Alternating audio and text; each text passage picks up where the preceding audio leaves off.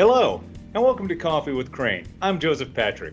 Every once in a while, I like to sit down with a industry professional and chat over a cup of my favorite hot morning beverage. Today, I have the great privilege to chat with Crane's Vice President of Sales in Asia Pacific, Lavinia Chan. Welcome to Coffee with Crane, Lavinia. How is Hong Kong these days?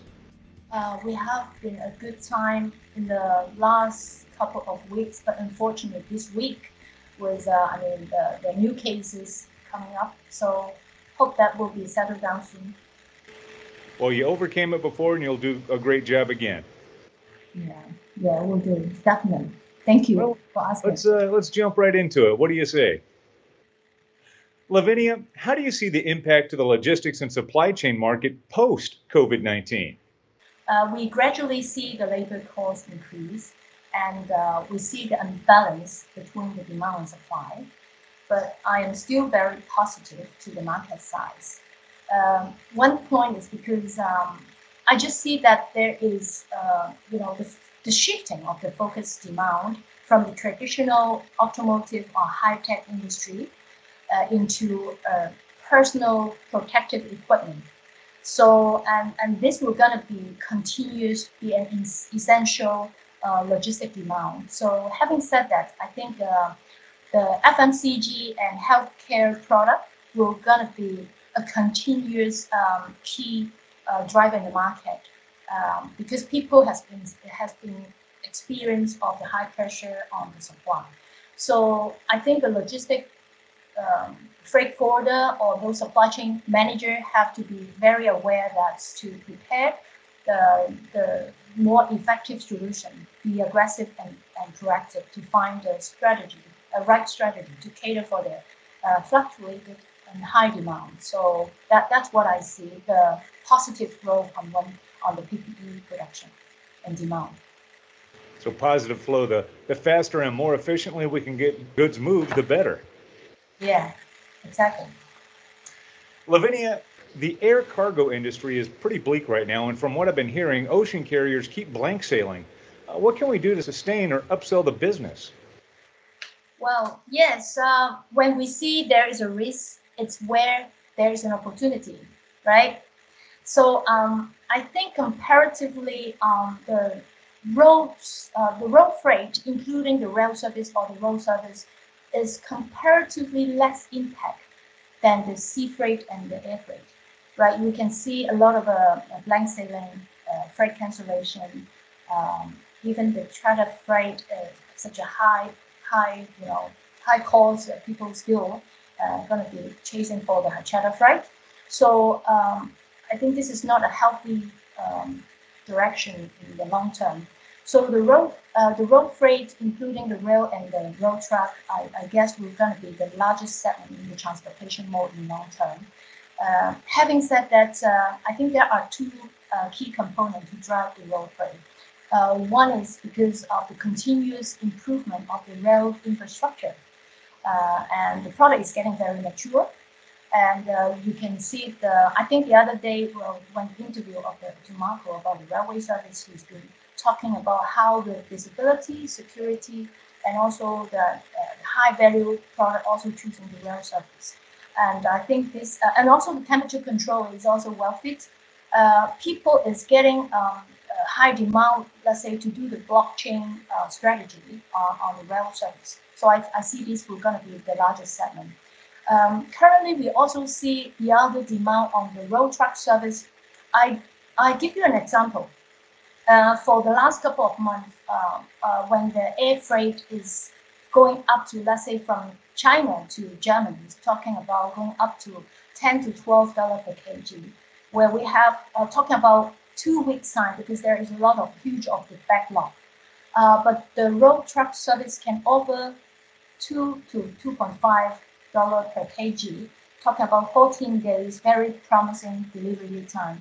So you can see this is uh, uh, this is the opportunity when every when everywhere is a risk, there is always an opportunity. So uh, so we build up this uh, road freight, and, and I, I think uh, we need to team up, and will be a continuous uh, development on this on this uh, product. That's the Crane way, you know, finding solutions, not excuses, right? Yeah.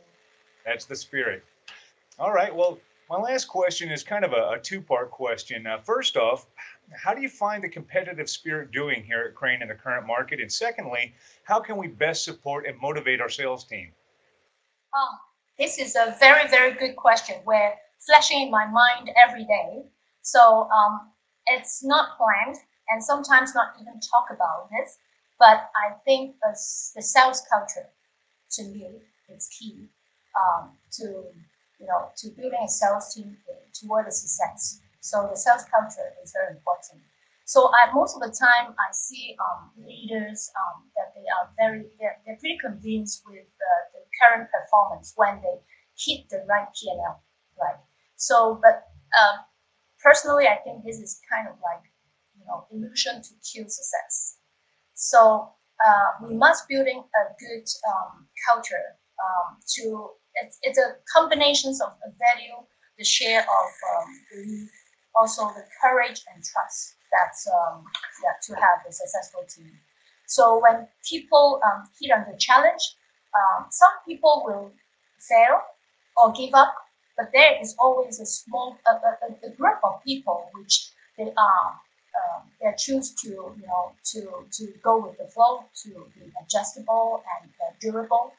And I think this um, uh, this is very important uh, attitude uh, toward uh, the challenge. And I think it's not for business; it's for personal. It's also key for for the personal growth as well. So I love to have a weekly call with my sales team uh, each time, every week. And I think this is kind of like a, a, an, an energy bar for me every week to have uh, this call with my team. Um, we take it uh, formal and informal. We learn from the team and we share together, we grow together, and we know the market information together. So we plan together to deal with those challenges. And I, I love this, and this is where the culture builds. So, um, and I believe uh, resilience and uh, perseverance is uh, are, are critical to, to the culture uh, currently I see. And um, I think in the last couple of months, we also uh, together we have it. We have been experiencing a very uh, um, typical um, um, case is that uh, when when the when the country locked down, okay, we uh, we started to use the video to reach out with the client uh, as a communication, and we find uh, significant uh, feedback and uh, new new client, new logo, new business coming in. So the lockdown will not impact us. So uh, when there is no air freight, we use ocean freight. When there is, uh, when the blank sailing, no ocean freight, we can have the rail, rail, rail freight, uh, road freight, all coming along with a new idea, new service, new product. So I think to build a sales team, um, millions of ingredients, but to build a, a winning team is um, the key ingredient. It's a good culture. Yeah, that's um, that's what I'm thinking. I like what you said earlier: uh, courage and trust. I like yeah. that combination. That with those two, with a team, that's where you're going to find success. Yeah, I I, I, I truly believe that. Well, thanks, Lavinia. Sadly, that's all the time we have for Coffee with Crane today. Thank you again so much for all you do and for sharing your wisdom and insights with us today. Thank you. Thank you. And, uh, you take care, all right? Yeah, thank you. Well, my cup of coffee is kind of getting cold, so I'm going to go freshen that up right now. I hope to see you again soon and chat over another Coffee with Crane. Goodbye now.